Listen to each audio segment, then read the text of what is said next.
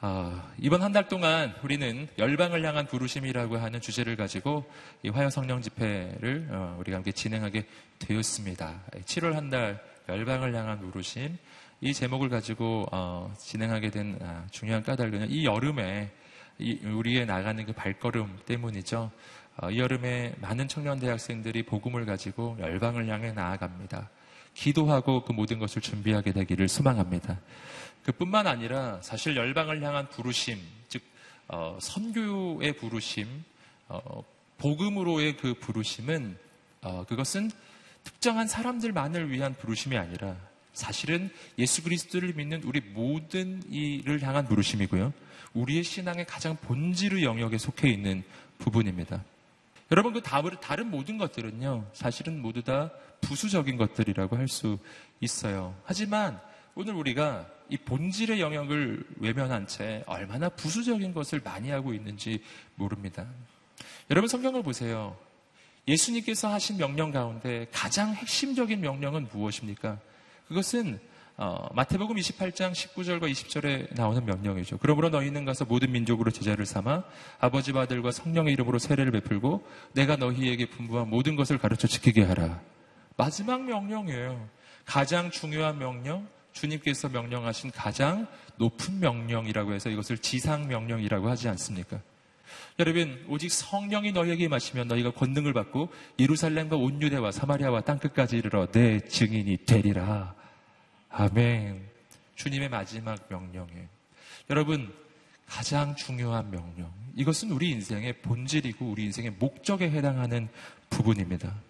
근데 우리는 이 가장 중요한 명령은 어, 배제해 놓고서 사실은 다른 것에 너무너무 인생을 많이 많이 소진합니다.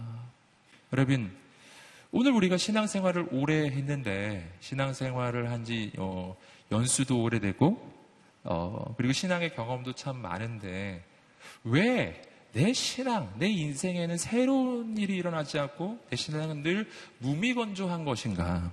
왜 내가 드리는 이 예배는 날이 갈수록 좋아져야 할 텐데 자꾸만 힘을 잃어가고 있는가? 첫사랑은 너무나 뜨거웠는데 요즘의 예배는 그냥 그냥 그런 거예요. 왜 그럴까요? 왜 그런 일이 일어날까요? 왜냐하면 복음을 전하지 않고 있기 때문이에요. 가장 중요한 원인입니다.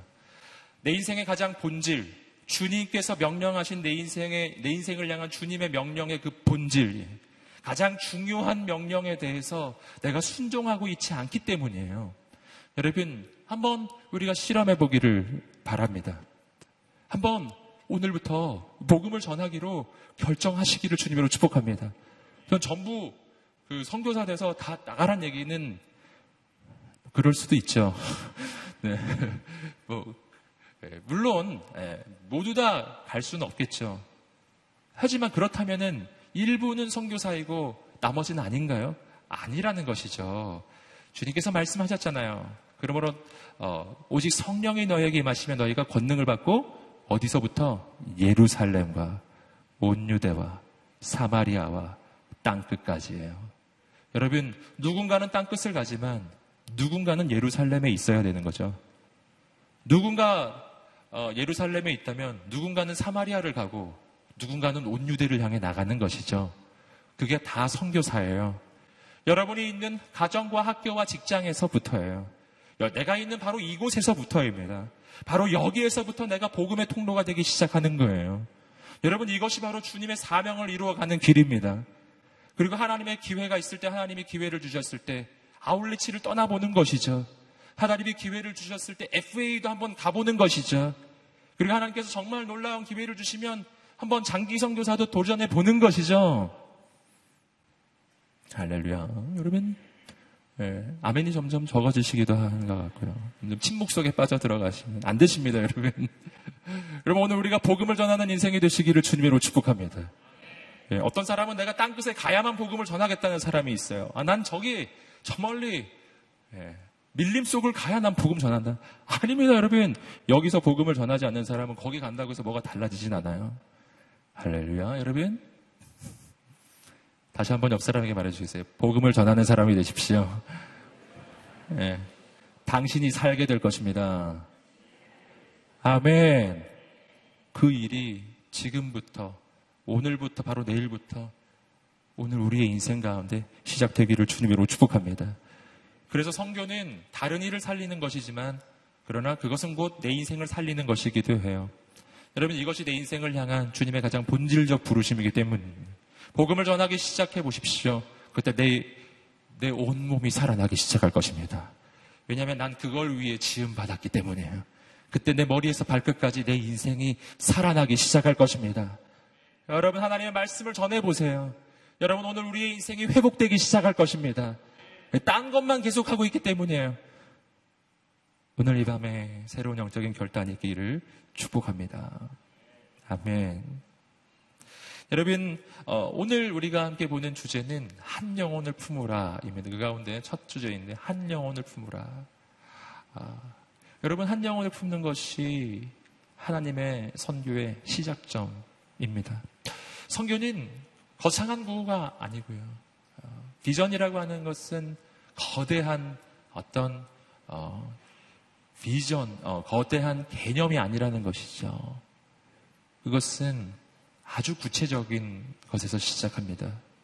사도 바울이 어떻게 드로아라고 하는 곳에서 바다 건너 유럽 땅을 향하여 그의 어, 선교 여행의 방향을 전환할 수 있었습니까? 마케도냐에 있는 한 영혼이에요.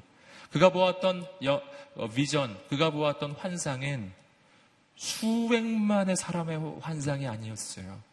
마케도냐 사람 한 사람의 환상이었죠. 그가 건너와서 우리를 도우라라고 하는 그 한 사람의 환상을 본 곳입니다. 그리고 그 한 영혼을 보고 바다를 건너간 거예요. 그리고 거기서부터 유럽 성교라고 하는 거대한 하나님의 역사가 시작하는 겁니다. 여러분, 위대하고 거대한 일은 언제나 한 사람에게서 시작해요. 그 한 사람이 한 영혼을 품는 것에서부터 하나님의 위대한 일을 시작하는 것입니다. 여러분, 한 영혼을 품지 못하는 사람이 한 민족을 어찌 품겠어요?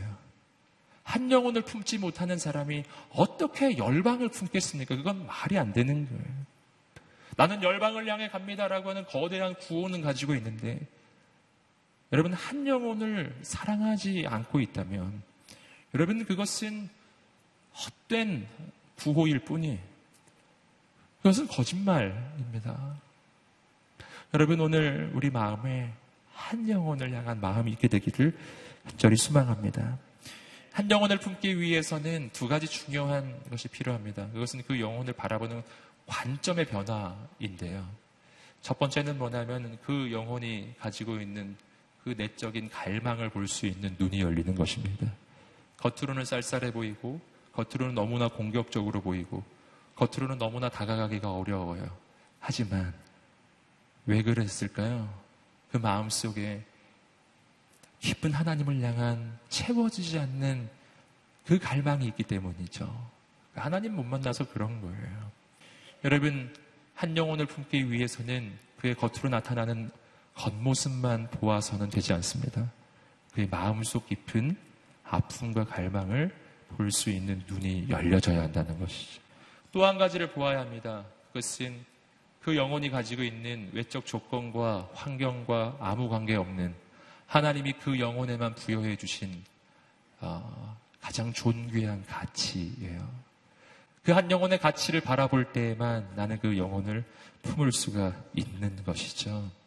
여러분 오늘 말씀은 바로 그런 이야기입니다. 한 영혼을 품으셨던 예수님에 대한 이야기예요. 예수님께서 품으셨던 그 한 영혼은 여리고라는 어, 성에 살고 있었던 사케오라고 하는 사람입니다. 여리고라고 하는 성은 우리가 잘 아시는 것처럼 매우 큰 성이죠. 거기 얼마나 많은 사람이 있었겠어요. 하지만 적어도 오늘 말씀 속에서 보시면은 적어도 성경이 주목하고 있는 성경이 다루고 있는 예수님과의 만남의 이야기는 오직 단 한 사람, 바로 사케오의 이야기 뿐이라는 사실입니다. 여러분 여기서 우리는 사케오와 예수님과의 만남이 얼마나 중요한 사건인지를 아시겠죠? 이 안에는 아, 아주 중요한 하나님의 영적인 메시지가 담겨져 있습니다. 오늘 말씀의 스토리는 이렇게 시작되고 있습니다. 그것은 사케오라고 하는 세리장이며 부자인 사람이 있었다라고 하는 것이죠. 이야기 스토리는 계속 이렇게 진행이 돼요. 그 사람이 어느 날 예수님이 그 어, 여리고에 들어오신다는 소식을 듣게 됩니다. 어, 사케오도 예수님을 보고 싶었어요. 보러 나갔는데 키가 너무 작은 거예요. 오늘 말씀을 보시면은 어, 그는 키가 그냥 조금 작은 정도는 아니었던 것 같습니다. 비정상적인 어, 정상의 범주를 벗어나는 그렇게 작은 장애인에 가까운 아마 그러한 음, 상황이었을 거예요. 그는 정상적으로는 사람 앞이 보이지가 않는 거예요. 다른 사람이 너무 키가 커서요. 이미 나가 보았더니 예수님 가실 그 길 가운 길에는 인산인해로 사람들이 모여 있는 겁니다. 아무리 해도 앞이 안 보여요. 그가 어떻게 했죠? 뽕나무 위로 올라갑니다. 뽕나무 위로 올라가서 기다리고 있었습니다. 근데 놀라운 일이 일어났죠. 예수님이 지나가시다가 그 자기가 이렇게 위에 있는 뽕나무 그 뽕나무를 쳐다보신 거예요. 깜짝 놀랐을 거예요. 네. 그러더니 이름도 가르쳐 주지 않았는데 그 예수님이 자기를 향해 사케오야 불러 주시는 거예요. 사케오야 이리 내려와라. 오늘 내가 너의 집에 유하겠다. 놀라운 일이 어, 일어난 거예요. 오늘 이야기는 바로 어, 그런 이야기입니다. 여러분, 이 이야기 속에서 우리가 어, 한 가지 발견하는 것이 있습니다. 그것은 아까도 말씀드렸던 것처럼 예수님이 사개오가 있는 그 나무 아래 서셨을 때 어, 예수님이 사개오를 향해 사개오야라고 불러주셨다는 사실이에요. 예수님은 사개오를 향해 이렇게 말하지 않으셨어요. 거기 계신 분 누구신가요? 이름은 뭐, 뭔가요? 왜 거기 계신가요? 이러지 않으셨어요. 그냥 보시자마자 사개오야 이렇게 말씀해 주신 것이죠. 우리 그 장면 한번 보시겠습니다. 아, 누가복음 19장 5절 말씀입니다. 누가복음 19장 5절 말씀을 읽어보시겠습니다. 시작. 사케오에게 말씀하셨습니다. 사케오야 어서 내려오너라. 내가 오늘 내 집에서 묵어야겠다. 놀라운 장면이에요. 처음 보는 사케오를 향해 사케오야. 사케오가 예수님을 부르지도 않았는데 예수님은 그 뽕나무 아래 멈추어 서셨을 뿐 아니라 고개를 드셔서 그곳에 있는 사케오를 바라보고 이름을 불러주셨을 뿐 아니라 그뿐 아니라 내가 오늘 너의 집에 유하여야 하겠다라고 하는 바로 사케오의 인생을 영원히 변화시키는 메시지. 사케오가 가지고 있었던 그 영혼의 가장 깊은 문제를 정확하게 꿰뚫는 해답을 주시는 그 메시지를 보자마자 말씀해 주시는 예수님이었어요. 여러분 여기서 우리는 아주 중요한 사실을 알게 되는 것이죠. 여기서 우리는 예수님이 사케오를 뽕나무에서 보셨을 때 비로소 사케오를 알게 된 게 아니라는 사실이에요. 예수님은 원래부터 사케오를 알고 계셨던 거예요. 사케오가 자신을 소개하지 않아도 사케오가 자신의 인생의 이야기를 구구절절하게 이야기하지 않아도 예수님은 이미 사케오의 인생 가운데 무엇이 문제인지 어떤 것이 그의 인생의 갈망인지 어떻게 해야 그의 인생의 문제가 해결되는 것인지 너무나 잘 알고 계셨던 분. 여러분, 그분은 이미 사개오를 알고 계셨던 거예요. 자, 여기서 우리는 이 스토리의 흐름이 완전히 역전되는 것을 우리는 발견합니다. 이 스토리의 표면적인 이야기는 사개오가 예수님이 오실 것을 알고 예수님이 오실 그 길에 뽕나무 위에 올라가서 예수님을 기다린 것인, 것이죠. 즉, 사개오가 예수님을 기다린 이야기입니다. 표면적으로는 그렇습니다. 하지만 내용을 좀 더 깊이 묵상해 보고 예수님이 사개오를 어떻게 대해 주시는지를 보게 되면은 그 이야기가 뒤집어지는 것을 알 수 있어요. 사개오가 예수님을 기다린 이야기가 아니라 사개오가 예수님을 찾아가는 이야기가 아니라 실은 예수님이 사개오를 찾아오신 이야기라는 것입니다. 예수님이 사개오가 숨어 있는, 사개오가 올라가 있는 그 뽕나무를 향해서 찾아오신 거예요. 아마 예수님이 이러셨을 거예요. 사개오가 어딨나. 사개오가 나올 때가 됐는데, 전화 뭔가. 아마 예수님이 사케오를 아마 더 찾으셨을 거예요. 사케오가 예수님을 기다렸던 것만큼 예수님도 사케오를 찾으셨다는 것이죠. 여러분, 예수님께서 사케오를 이렇게 만나 주신 것은요, 굉장히 위험한 일이었죠. 우리는 이 그 본문의 말씀을 통해서 그 까닭을 알고 있습니다. 그 까닭은 이 사케오가 사람들에게 지탄받는 인물이었기 때문이에요. 그의 직업은 세리장입니다. 세리 중에 리더란 뜻이죠.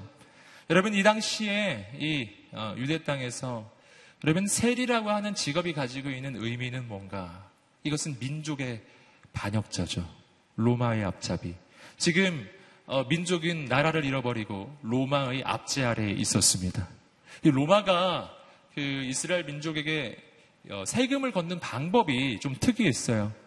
로마가 어떻게 세금을 걷었냐 하면은 어, 세리들을 뽑은 것이죠. 요즘으로 말하면 세무공무원들 있죠. 근데 그들에게 어떤 재량권을 줬어요. 어떤 재량권을 줬냐면 얼마나 세금을 거둘 수 있느냐에 대한 재량권을 돈을 걷는 것에 대한 재량권을 주고 그 대신 로마에서 걷어가는 액수는 일정하게 정해 있었습니다. 그러니까 이 세리들은 어떻게 할 수 있었냐면은 로마에서 천 원 세금을 바쳐라 라고 하면 이 세리들은 다니면서 한 오천 원이나 뭐 한만 원씩 걷는 거죠. 그리고 나서 그 중에 한 천 원 로마로 보내고 나머지는 자기께 되는 거예요. 바로 그 세리에게는 그 재량권이 있었던 것이죠. 그러니까 이 세리라고 하는 직업을 가지게 되면 이것은 어 그냥 그 의미가 그는 죄인이란 뜻이에요. 그는 자세히 안 알아봐도 그는 가난하고 힘든 사람들 그 가진 것을 착취하고 그 가진 것을 속여서 빼앗는 사람이에요. 가진 것은 많지만 그러나 그 모든 것이 다 죄악을 저질러서 이 거둔 다 재물들이기 때문에 사람들은 그가 부자이긴 하지만 존경하지 않았죠. 싫어했죠. 여러분 어, 자기 동족들을 괴롭히는 민족의 반역자로 여긴 것이죠. 여러분 그러므로 여러분 사케오는 가진 것은 많았지만 사회적으로는 매우 소외되어 있고 사람들에게 지탄받고 아무도 그를 만나주지 않았을 뿐만 아니라 그의 집에는 아무도 가지 않는 바로 그런 인생이었던 것이죠. 그래서 예수님이 그의 집에 유하겠다 그리고 그의 집에 막 들어가시려고 하니까 사람들이 이런 반응을 보입니다. 함께 누가복음 19장 7절 말씀을 읽어 보시겠습니다. 시작. 그런데 사람들은 이 광경을 보고 그가 죄인의 집에 묵으려고 들어갔다. 사람들은 막 수근거리기 시작해요. 어떻게, 어떻게 저 집에 들어갈 수 있는가? 아무도 그 집은 가지 않는 집이고, 아무도 그는 만나주지 않는 사람인데요. 모든 사람이 다 싫어요.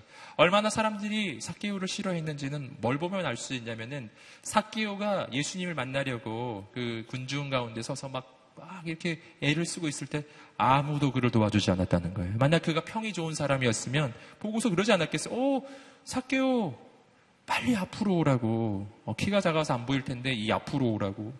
사람들이 그렇게 좀 도와줄 만도 했을 텐데요. 단 한 명도 그를 돕지 않습니다.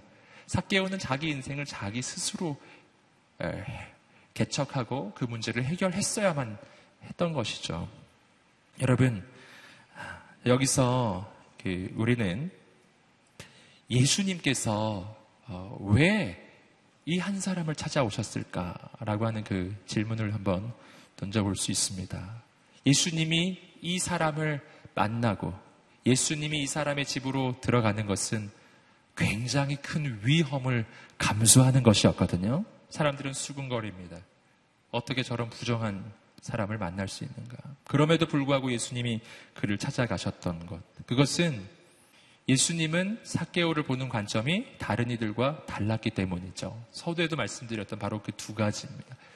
첫 번째 예수님은 무엇을 보셨는가? 예수님은 그 영혼의 아픔을 보시는 분이셨어요. 사케오의 인생이 가지고 있는 아픔이죠. 그는 여러분 키가 작아요. 어, 정말 모든 사람들이 주목할 만큼 키가 작아요. 그것이 그의 인생의 어려움이었죠. 아마도 이렇게 아마 추정이 됩니다. 그는 키가 너무 작아서 신체적 장애를 가지고 있었고, 그리고 사람들은 그를 원래도 잘 만나주지 않았을 거예요. 그는 자신의 그 신체적인 한계 때문에 다른 어, 다른 것을 추구하기 시작했던 거죠. 다른 것으로 자신의 신체적 장애를 커버해 보려고 했던 거예요. 어, 돈을 벌어 보려고 했던 것이죠. 수단과 방법을 가리지 않고 그래서 세리가 되고 세리장까지 되고 돈을 많이 모았지만 근데 문제는 뭐냐면 많이 가지면 많이 가질수록 더 소외되고 많이 가졌는데 인생은 더 허무한 거예요. 사람들은 점점 더 멀어집니다. 아무도 그를 만나주진 않습니다.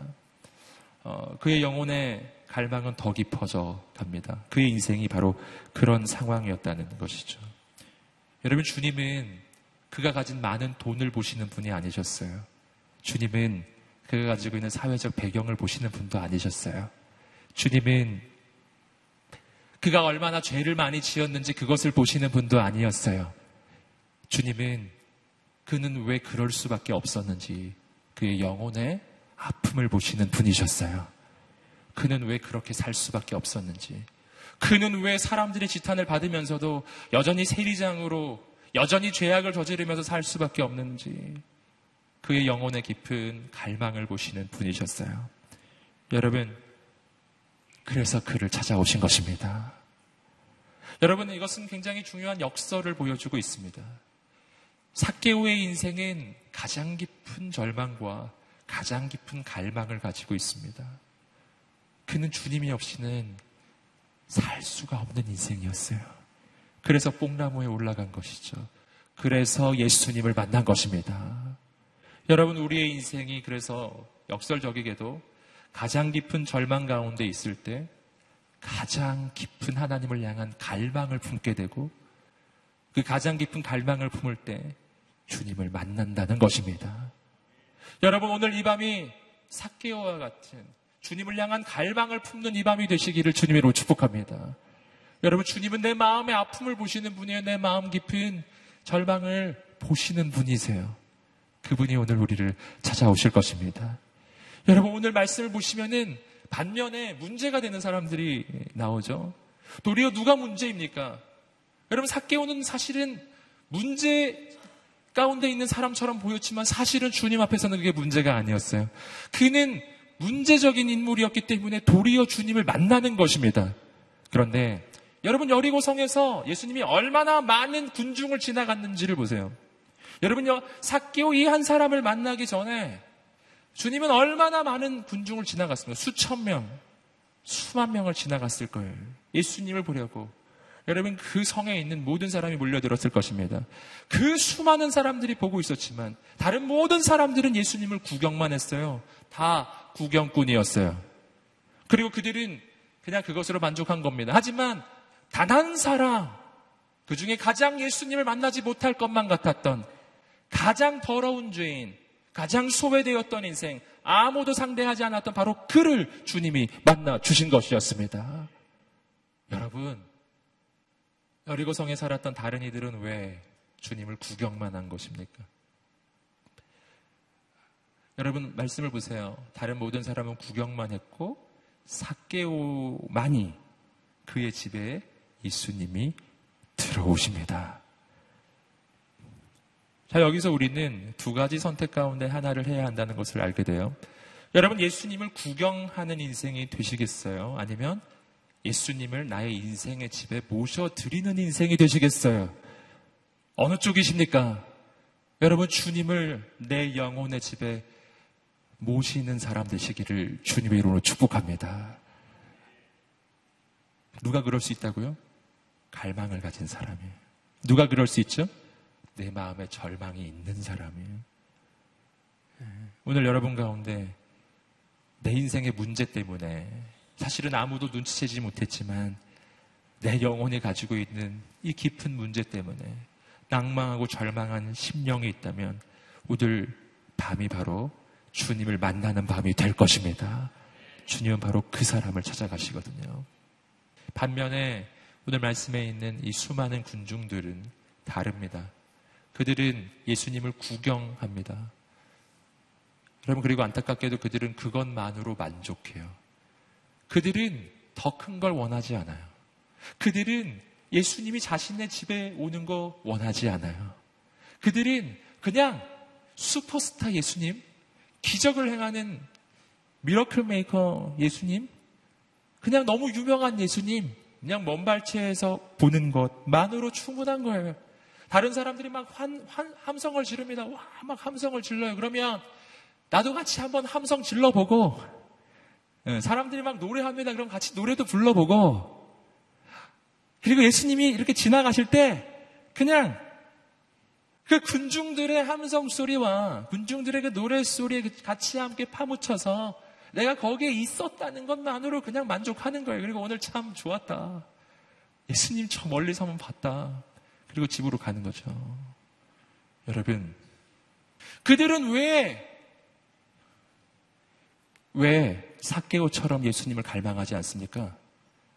왜 예수님이 지나가시는데 그냥 가만히 있습니까? 왜 그럴까요? 왜냐하면 그들의 인생에 별 문제가 없었기 때문이에요. 아주 중요한 문제예요.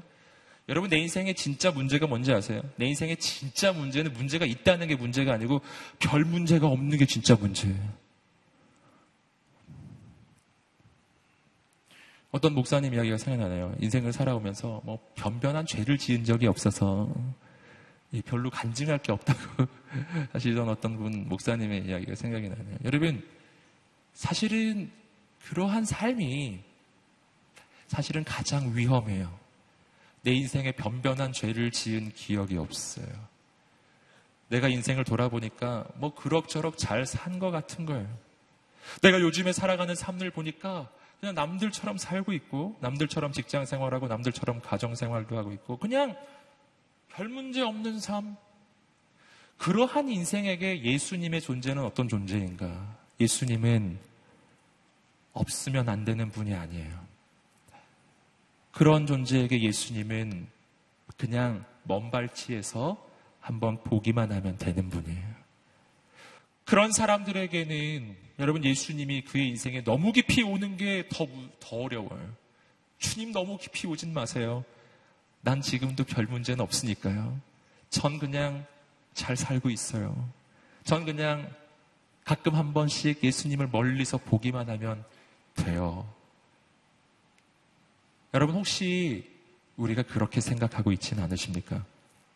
저는 이 말씀을 보면서 수많은 군중들, 예수님이 지나가실 때 분명 환호했을 군중들, 분명히 노래했을 그 군중들의 모습이 어쩌면 오늘 우리가 이 큰 예배 가운데 참여하는 매주 주일 예배 참여하는 수많은 군중의 모습이 아닌가라는 생각이 들더라고요. 나도 혹시 그렇게 하나님께 예배하고 있지 않으세요? 그냥 이 좋은 분위기에 일주일에 한 번씩 그냥 참석하는 것만으로 난 됐다라고 생각하는 것이죠.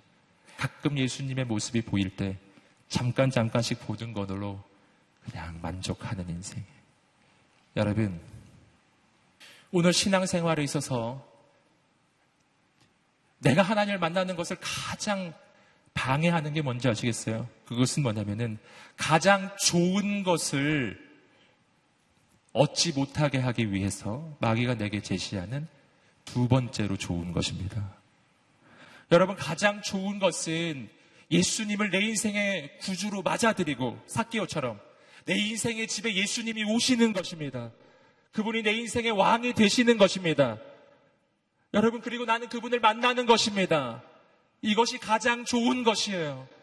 두 번째로 좋은 게 뭔지 아세요? 이것은 나 혼자서 그냥 살면서 그냥 평탄하게 살다가 가끔씩 예수님을 보고 그냥 예수님 환호하는 무리들 속에 함께 섞여서 그 군중 속에 있는 것으로 만족하는 그냥 그런 신앙생활을 하는 거예요.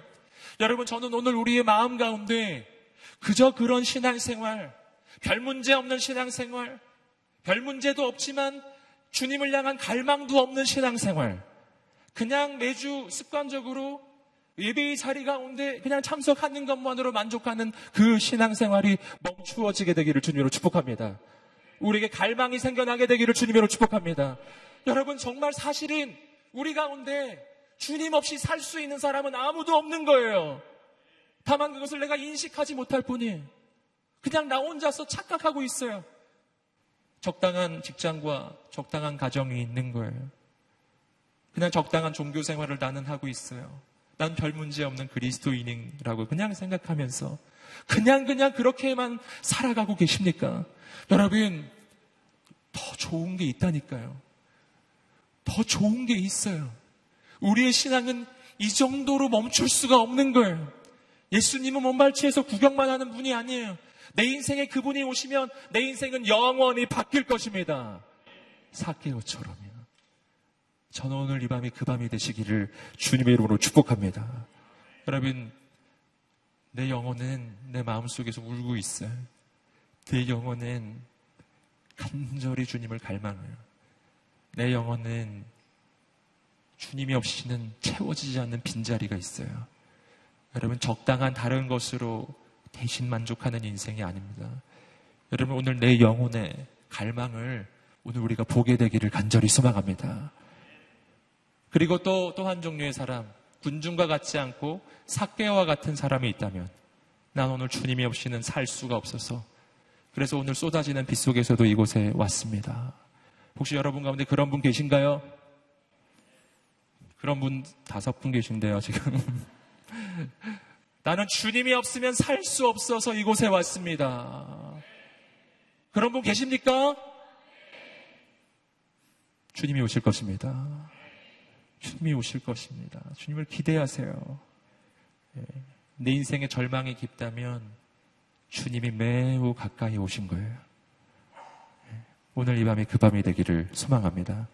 여러분, 주님께서 사개오를 찾아가신 두 번째 까닭은 주님은 사개오의 외적 조건을 보시는 분이 아니기 때문에 주님은 사개오의 존귀함을 보시는 분이에요. 함께 말해보겠습니다. 주님은 내 인생의 존귀함을 보신다.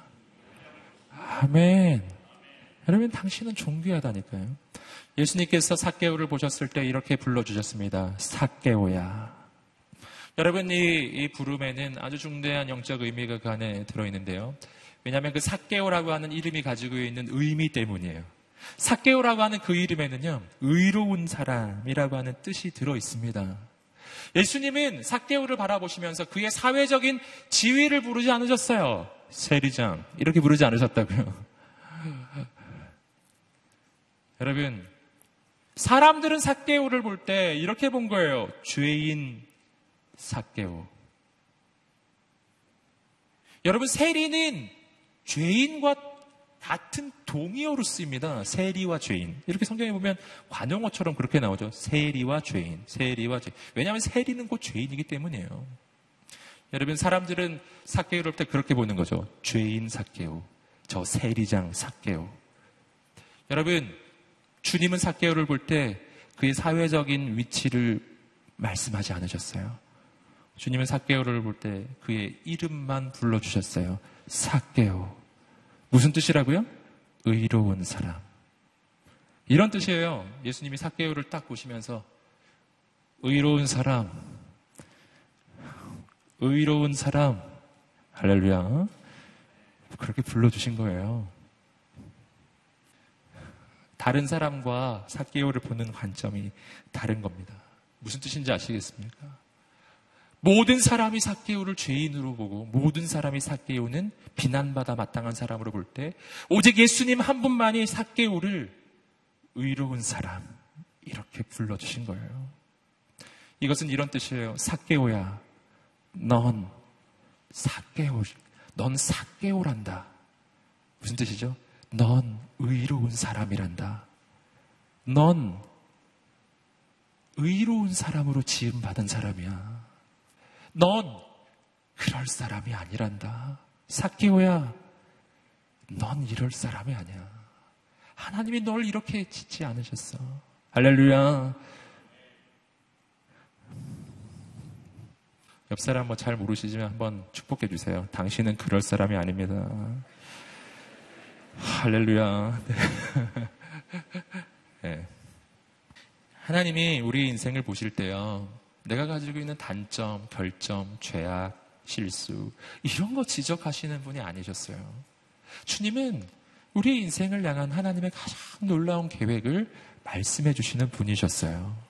그래서 우리가 주님을 만나면 소망을 얻게 되는 것입니다. 성경을 보시면 하나님은 언제나 그렇게 하나님의 사람을 대해 주세요.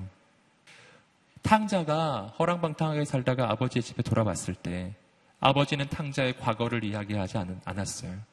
아버지는 탕자의 죄를 지적하지 않았어요.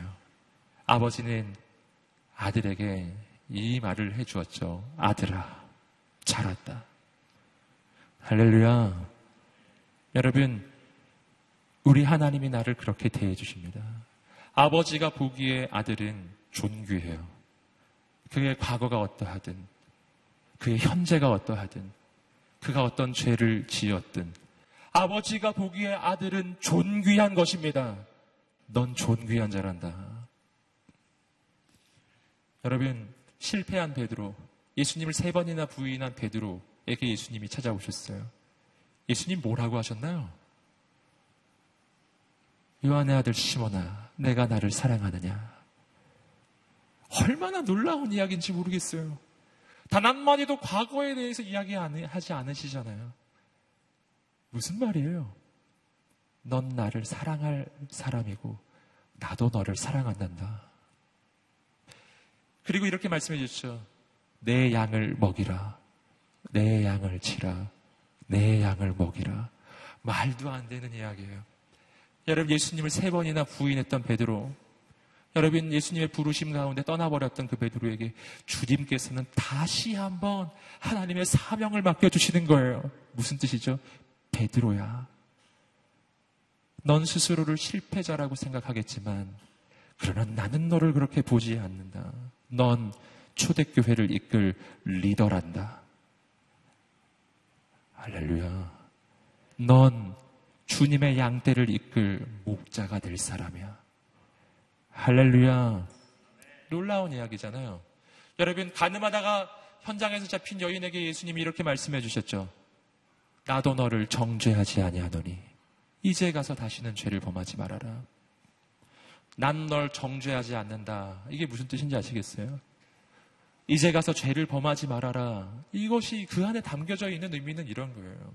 사랑하는 딸아, 너가 한때 실수했지만, 죄를 범했지만, 넌 그럴 사람이 아니야. 넌 하나님의 딸이야. 넌 하나님의 딸이야. 이제 가서 하나님의 딸답게 살아가렴.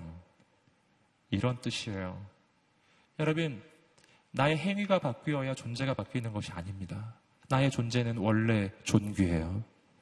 여러분, 나의 행위가 의로워져야 내가 의로운 존재가 되는 것이 아닙니다. 예수 안에서 나는 의로운 존재입니다. 여러분, 나는 본래부터 하나님의 작품입니다. 나는 본래부터 하나님의 손으로 지음받은 하나님의 아들, 딸입니다. 여러분, 이런 영적 확신 속에서 내 인생은 바뀌기 시작하는 것입니다. 내 인생이 죄를 떠나려면 어떻게 돼야 될까요? 내가 죄를 떠나려고 애를 쓰면 죄를 떠나게 되지 않아요. 내가 얼마나 존귀한지를 깨달으면 죄를 떠납니다. 오늘 바로 사케오에게 일어난 일이죠. 내가 얼마나 존귀한지를 깨닫자 사케오의 인생에 변화가 일어나는 거예요. 할렐루야. 사케오의 인생의 그 변화를 한번 보십시오. 누가복음 19장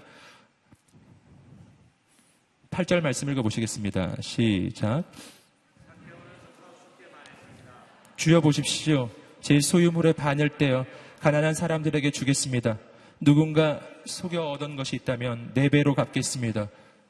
놀라운 선포가 나오고 있죠? 여러분, 내 재산의 반을 가난한 자를 위해서 주겠습니다. 그리고 누군가의 것을 속여 빼앗은 것이 있다면 몇 배? 네 배로 갚겠습니다. 여러분 이것은 율법에서 규정하고 있는 규정하고 비교할 수 없이 높은 수준의 여러분 죄에 대한 회개의 방법이에요. 율법은 네 배로 규정하지 않거든요. 여러분 율법은 재산의 반을 떼라고 한 적이 없어요. 그러나 사케우는 율법을 뛰어넘는 거룩의 결단이 나옵니다. 여러분 무엇이 우리 인생을 거룩하게 할까요? 사랑이 우리 인생을 거룩하게 만드는 줄 믿습니다. 은혜가 우리 인생을 거룩하게 만드는 것입니다.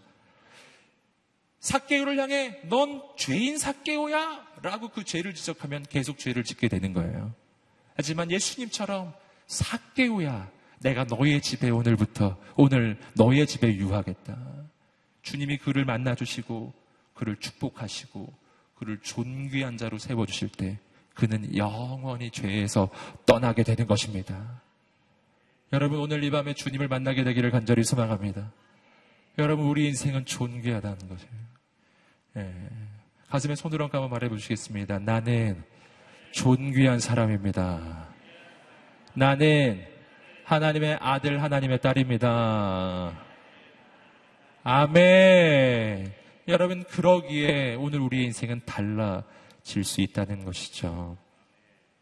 제가 사역자로서 그, 어, 그, 좀 변화를 경험했던 한 기억이 있어요. 제가 이 말씀을 묵상하다가 그때가 생각이 나더라고요. 제가 본래 그 뭐 몇 번 뭐 간증도 했지만 본래 열등감이 매우 많은 사람입니다. 그리고 자신감이 실은 그렇게 많진 않아요. 옛, 아주 옛적부터 그랬고 옛날에는 훨씬 더 그래서 요즘에 많이 치유받았습니다.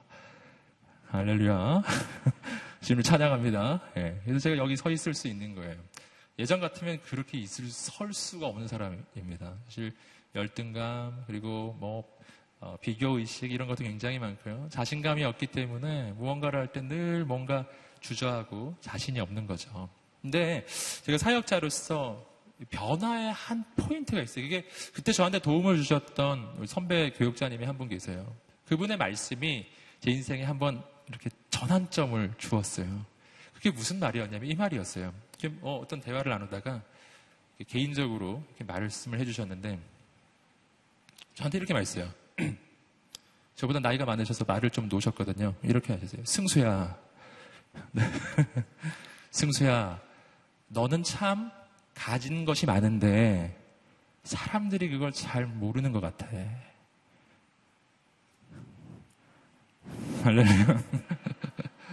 아, 넌참 가진 게 많은 사람이야. 그런데 지금 사람들이 그걸 잘 몰라주는 것 같아. 그리고 어, 축복해 주셨어요. 근데 저는 어, 그 말, 제가 참 사람 말 금방 다 잊어버리는데요. 제 인생에 기억하는 몇 마디의 말 중에 하나입니다. 아, 그렇구나. 용기가 나더라고요. 소망이 생기더라고요. 제가 사역할 때 태도가 그때부터 굉장히 많이 바뀌었어요. 많이 바뀌었어요.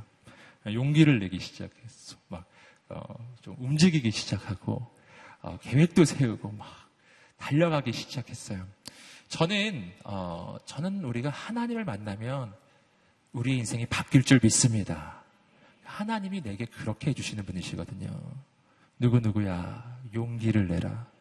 넌 얼마나 놀라운 가능성이 있는 사람인지 몰라. 여러분, 하나님의 음성을 들으시기를 주님으로 축복합니다. 자, 옆 사람에게 말씀해 주세요. 당신은 가능성이 있습니다. 하나님께서 역사하실 것입니다. 아멘. 마지막으로 9절과 10절 말씀을 한번 읽어보시겠습니다. 시작.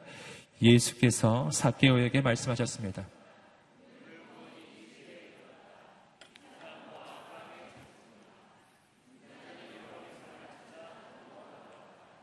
9절과 10절 말씀을 보시면요. 어, 주님께서 왜 이렇게 하시는지 그 까닭을 말씀해 주세요. 그 까닭은 예수님은 한 영혼을 찾아 이 땅에 오신 분이시기 때문이죠. 여러분 격려하고 축복합니다. 주님은 나를 위해 이 땅에 오신 분이십니다. 여러분 오늘 그분 앞에 내 모습 그대로 나아가시기를 축복합니다. 주님이 나를 만나 주실 것입니다. 여러분 그리고 그 주님을 만난 사람 그는 주님처럼 또 다른 한 영혼을 품는 사람이에요. 그러기 위해 내게 필요한 것 두 가지가 있어요. 아까도 말씀드렸죠. 한 영혼을 바라볼 때 그 영혼의 깊은 아픔을 볼 수 있는 눈이에요. 그 눈이 열려지게 되기를 주님으로 축복합니다. 또 한 가지 그 영혼이 가지고 있는 존귀함도 볼 수 있게 되기를 주님으로 축복합니다. 우리가 그 마음으로 이 시대 이 땅 가운데 나아가 하나님께 쓰임 받게 되기를 소망합니다. 여러분 오늘 이 밤이 그 하나님 주님 만나는 밤이 되기를 소망합니다. 우리가 함께 기도하면서 나갔으면 좋겠습니다. 기도하며 나갈 때 아, 사개오를 찾아오신 그 주님을 여러분 이 밤에 한번 기억해 보십시오. 어, 그분을 좀 떠올려 보십시오. 수많은 군중들이 아니라 그 가운데 상처받고 고통받았던 한 사람이 그 한 사람을 찾아가신 주님. 여러분 오늘 이 밤에 우리가 주님을 향해 나아갑시다. 어, 그간에 해왔던 습관적인 신앙생활, 종교적인 신앙생활, 그 모든 것은 이제는 멈추는 걸. 이제는 하나님을 향한 갈망함으로 나아가게 되기를 소망합니다. 자, 이 시간에 함께 한번 기도하면서 주 앞에 나아갈 때, 주님 오늘 나를 만나 주시옵소서. 절망 가운데 있는 영혼들을 만나 주시옵소서. 내 영혼의 깊은 갈망을 돌아봐 주시옵소서. 오늘 이 시간에 기도하며 나갈 때, 사개옷처럼 내가 주님을 갈망합니다. 주님 나를 만나 주시옵소서. 그 갈망과 고백이 있는 사람들 자리에서 함께 일어나 보시겠습니다. 그리고 우리 하나님 앞에 그 고백으로 나아가면 좋겠어요. 우리 하나님 앞에 두 손을 들고 나아갈 때 아버지의 오늘 주님을 만나기를 소망하오니 임하여 주시옵소서. 그 은혜와 그 사랑으로 나를 덮어 주시옵소서. 그 사랑으로 내 심령을 만져 주시옵소서. 하나님의 놀라운 역사가 일어나기를 소망합니다. 주 앞에 두 손을 들고 간절히 주여 세 번 해주시면 우리 각자의 고백을 가지고 주 앞에 나가겠습니다. 함께 기도하겠습니다. 주여, 주여.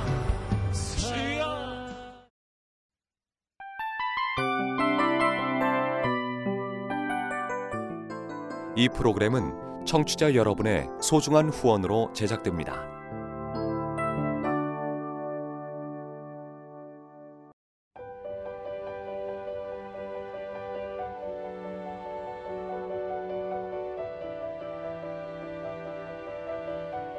세상에는 수많은 교회들이 있지만 더 깊이 있는 말씀 강해를 찾기 위해 크기로만 교회를 선정하지 않습니다. 보다 좋은 영적 콘텐츠를 더 많이 나누기 위해 방송비를 받지 않습니다. 1년 365일 복음만 전하고 싶어서 우리는 광고를 하지 않습니다. 온누리의 복음을 땅끝까지 CGN TV와 함께 땅끝 선교사가 되주세요.